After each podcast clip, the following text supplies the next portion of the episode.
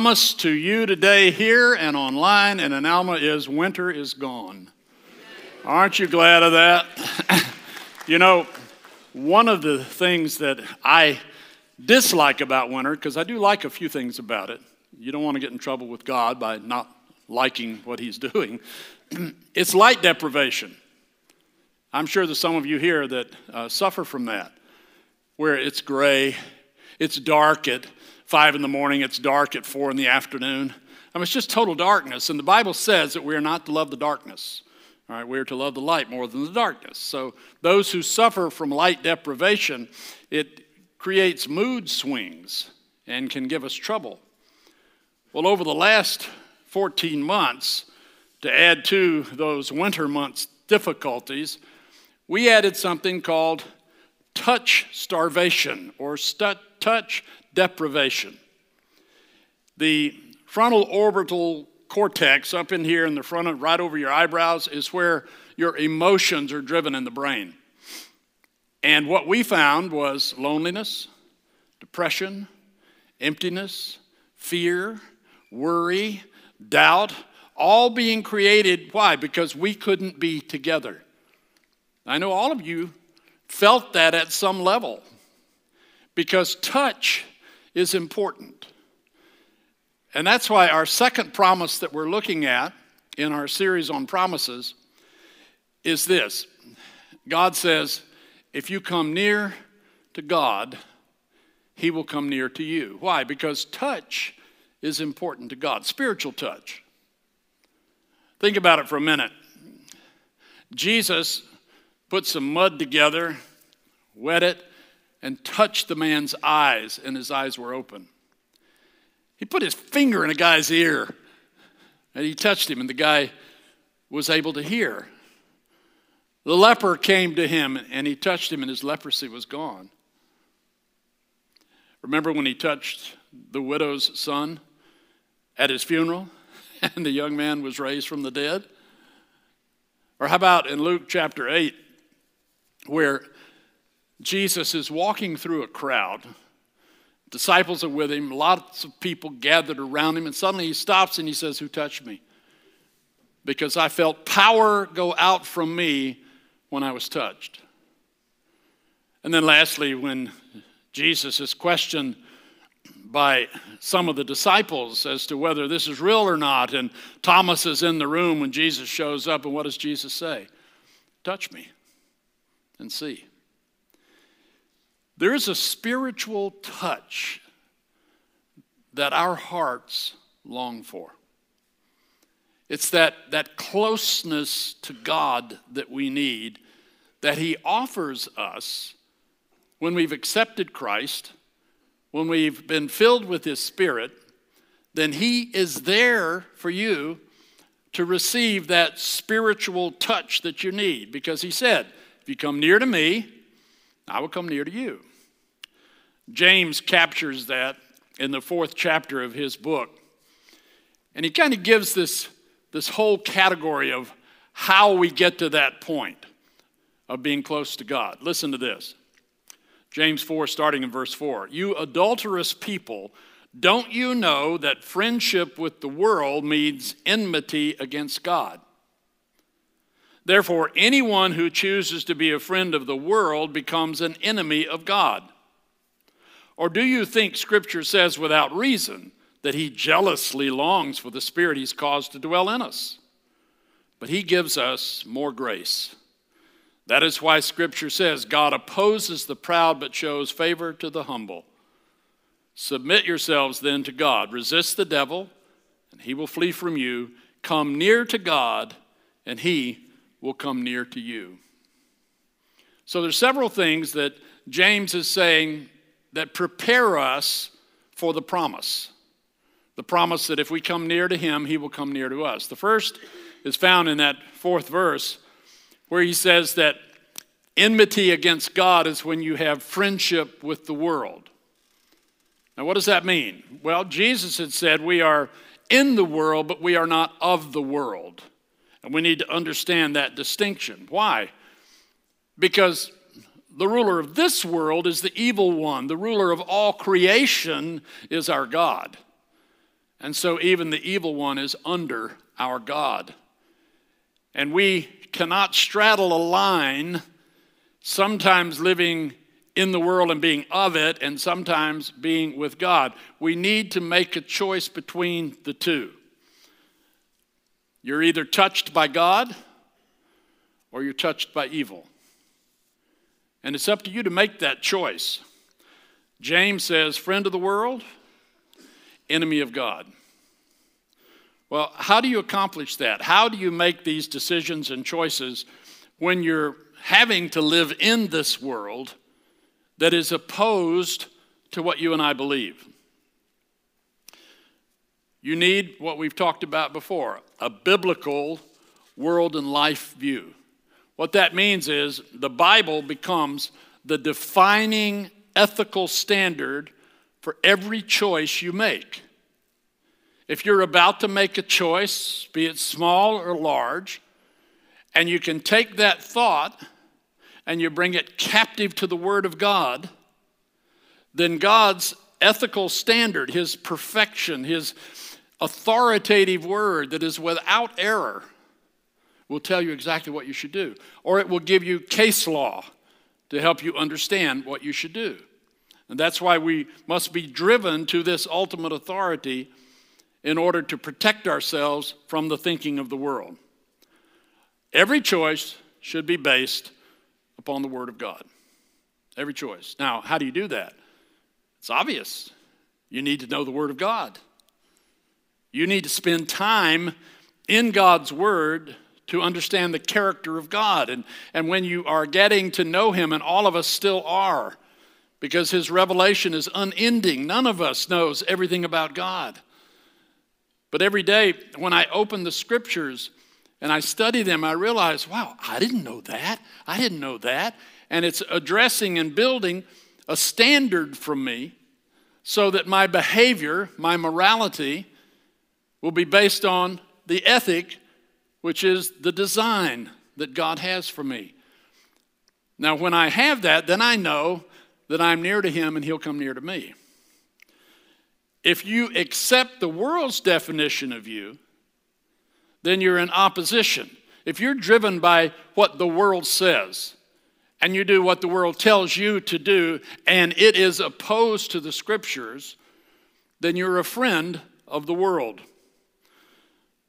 But if, being a follower of Christ, you are in the world and you have a position of influence, then you need to take advantage of that. And even those of us who don't have positions of influence, we still need to let the world know what we believe. Now, some of you, not all of you, follow uh, the sport of basketball. I love basketball. I like to watch it in college. I like to watch the pros. And there's one professional ball player that I admire. His name is Steph Curry.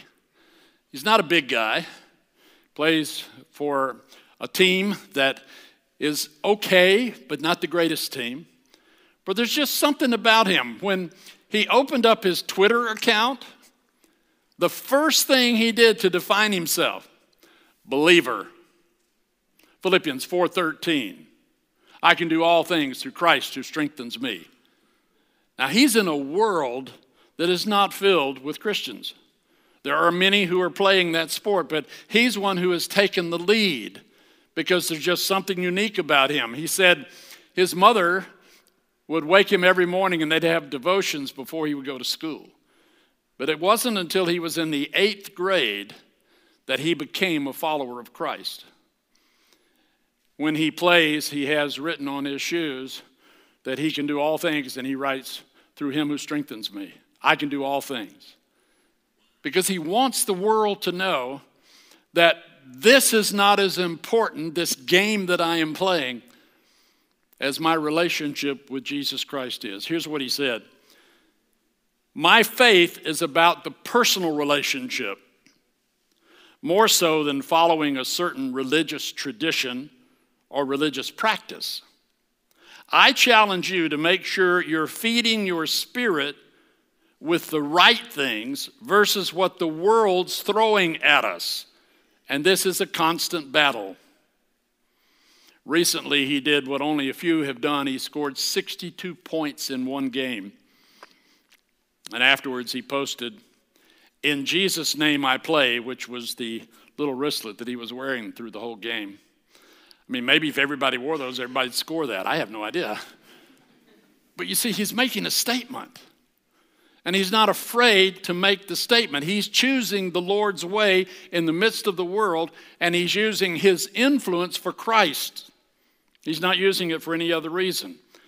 He and I have made one choice that is similar. Listen to this carefully. I have chosen to be positionally correct because I choose Scripture, I choose God. And I do that with love and compassion for all. And then I know that I'm near God because God is a God of compassion. He's a God of love, but He's also a God of truth and absolutes. And you can't trade those off against each other. He truthfully loves, He truthfully cares for all of us.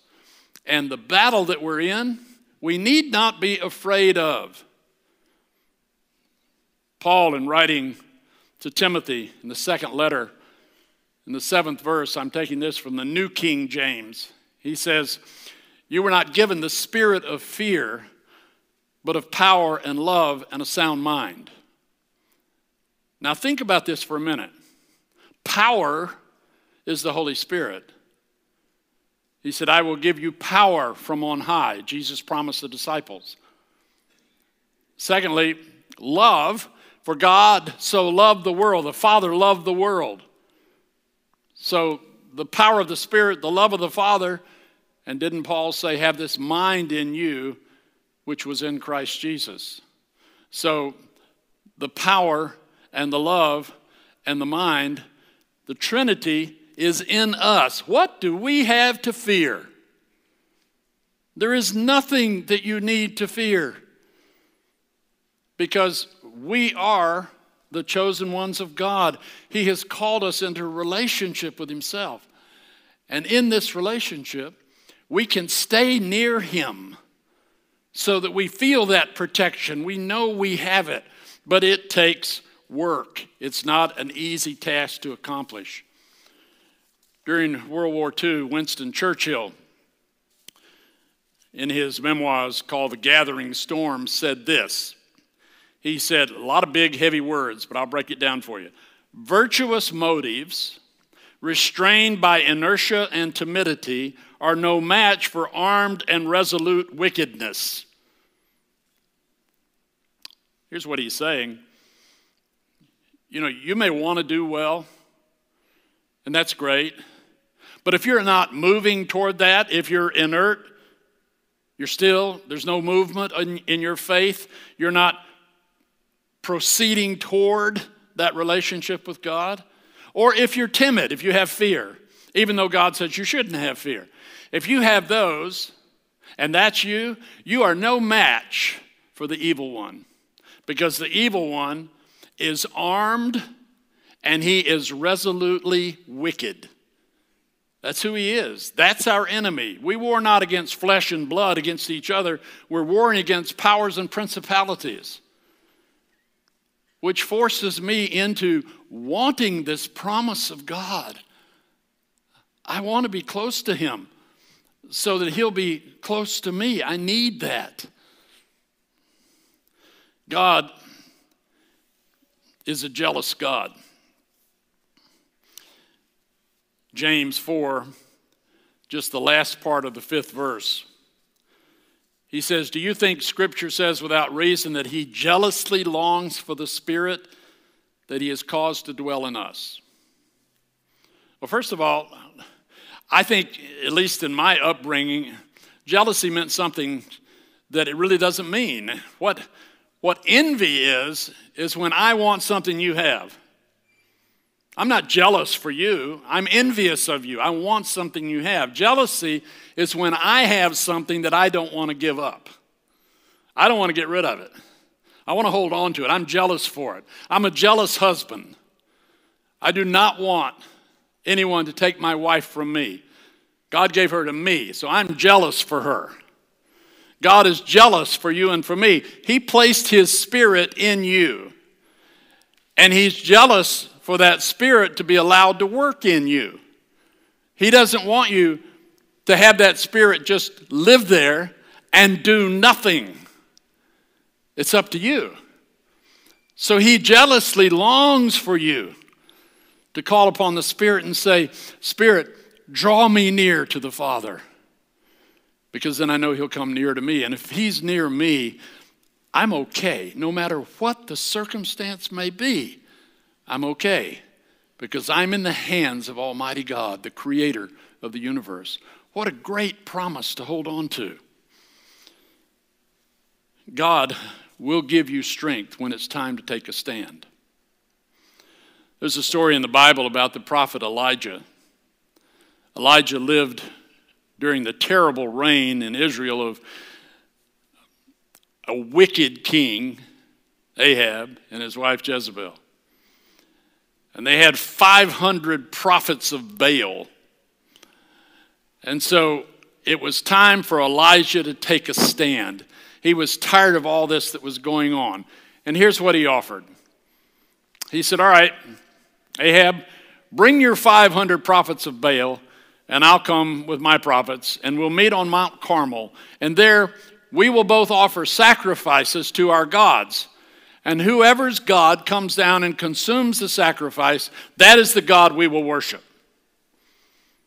So they all came to Mount Carmel, and the Baal worshippers built this altar to Baal and they sacrificed on it and they cried to him all day long. And here's what Elijah says at noon, since they've been going all morning and nothing's happened. At noon, Elijah began to taunt them. Shout louder, he said. Surely he's a God. Perhaps he's deep in thought or busy or traveling. Maybe he's sleeping and must be awakened. I mean, this is a brave statement for a guy to make. He's challenging someone else's God. But then you know what he does? He puts his offering together and he says to his servants, We built a moat around the offering. I want you to fill that moat with water. Pour water over everything. Three times do it. And they were using these jars like the ones that Jesus later would use when he turned the water into wine, probably about that tall and about that big around. I mean, everything was soaked. Maybe you remember what happened the fire of God came down and consumed everything the water, the rocks, the wood, the offering. It was all gone. so, guess who's God won? You see, when you take a stand for God, you may or may not see the immediate victory, but the victory is yours in Christ Jesus. So we're more than conquerors in Him but we need to stay near him. He cannot be a once a week God. He cannot be someone that we pray to occasionally or only when we eat. He needs to be a God that's so involved in your life. His power always has a purpose for you, and his promises are always tied to the purpose.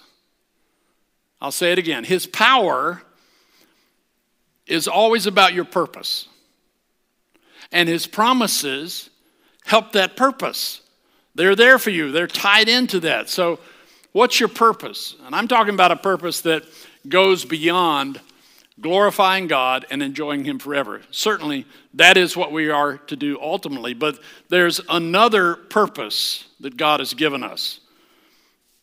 A great pastor of the last century said this The true characteristic blessing of the gospel is the gift of a new power to a sinful, weak world, a power which makes the feeble strong and the strongest as an angel of God.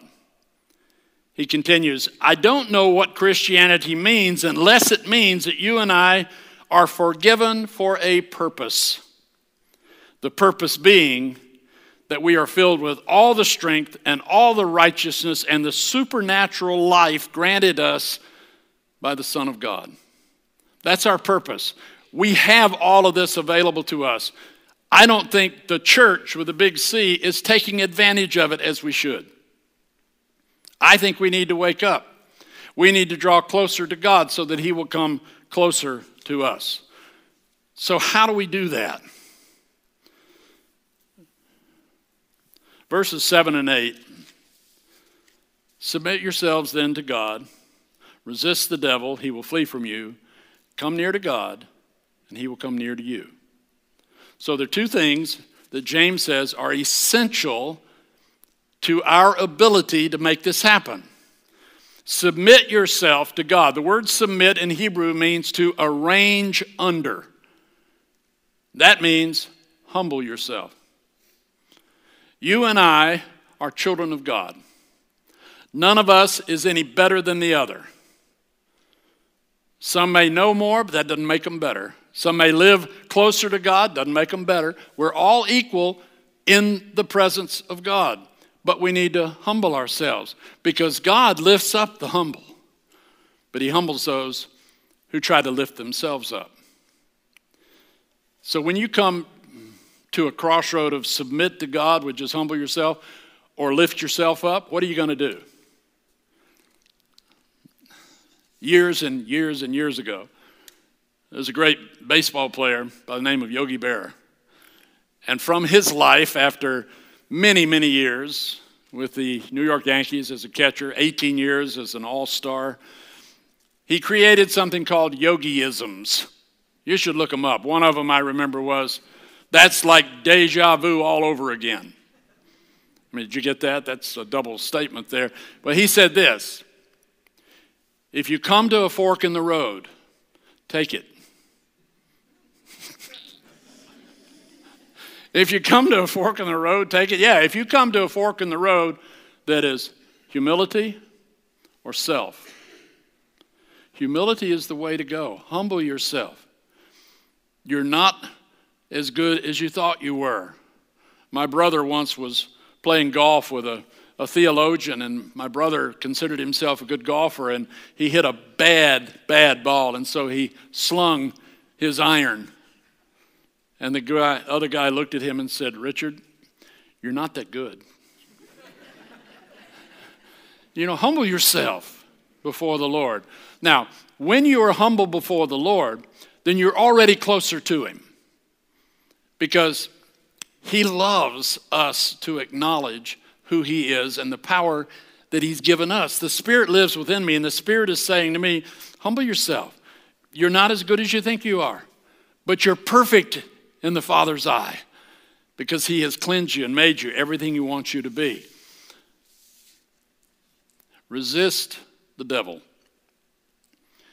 Now, the devil has allurements in the world. He'll offer you flattering opportunities. He will entice you to go in a direction just a little bit off center and he will trap you in those allurements in order to pull you further and further into the world, thus further and further away from that nearness to God. That's, that's his job. And he is a formidable foe, like Churchill said. He is a powerful person. He's been created by God. He's not like us. He's not made in the image of God. He's an angelic being. But he's going to come after you, and you need to learn how to resist him. And the best way to resist him is to be militant. It's to be like you are a soldier of God, which you are. And that's to just speak directly and say, No, I'm not going there. I'm not going to do that. And turn and walk away.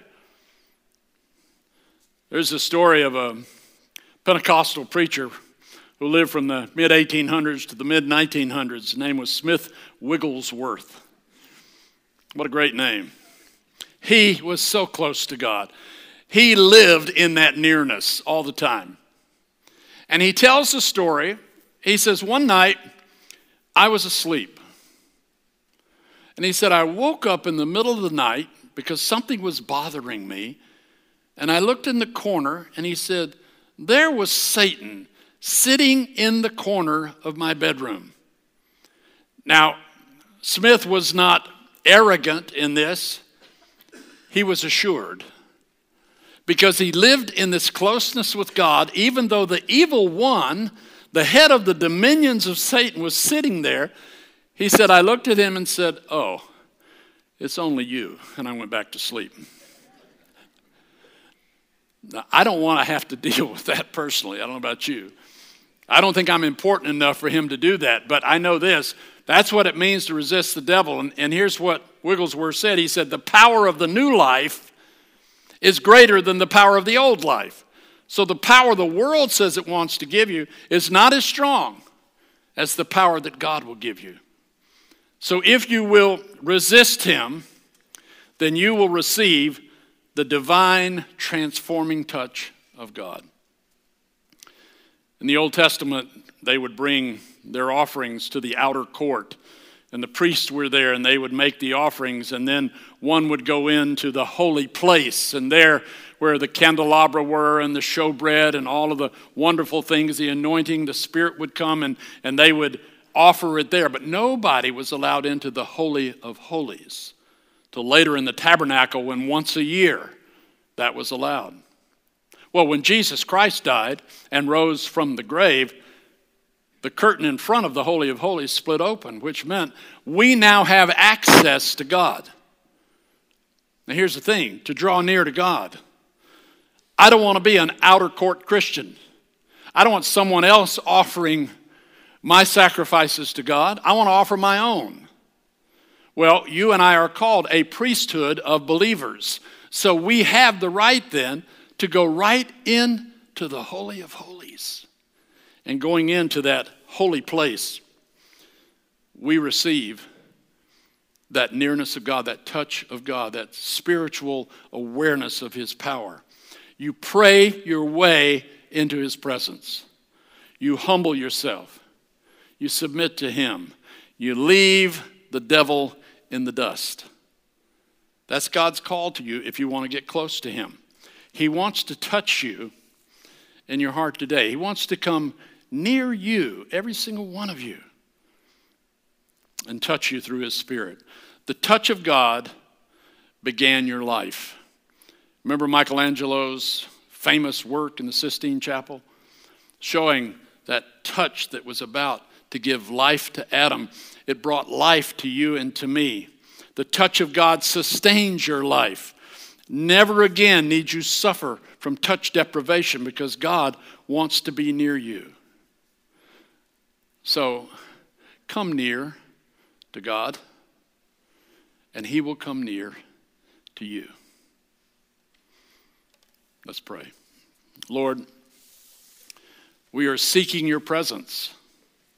Thank you that you have made a way that we might be in that presence. You are near us every day, you are in us. So help us, Jesus, to recognize your presence, to live according to your word, and to be in conversation with you day in and day out. For we know this, Lord, you made a promise to us. You promised if we would come near to you, you would be near us. So, Lord, help us to this end that we may be near you. And we pray this all in Jesus' name. Amen.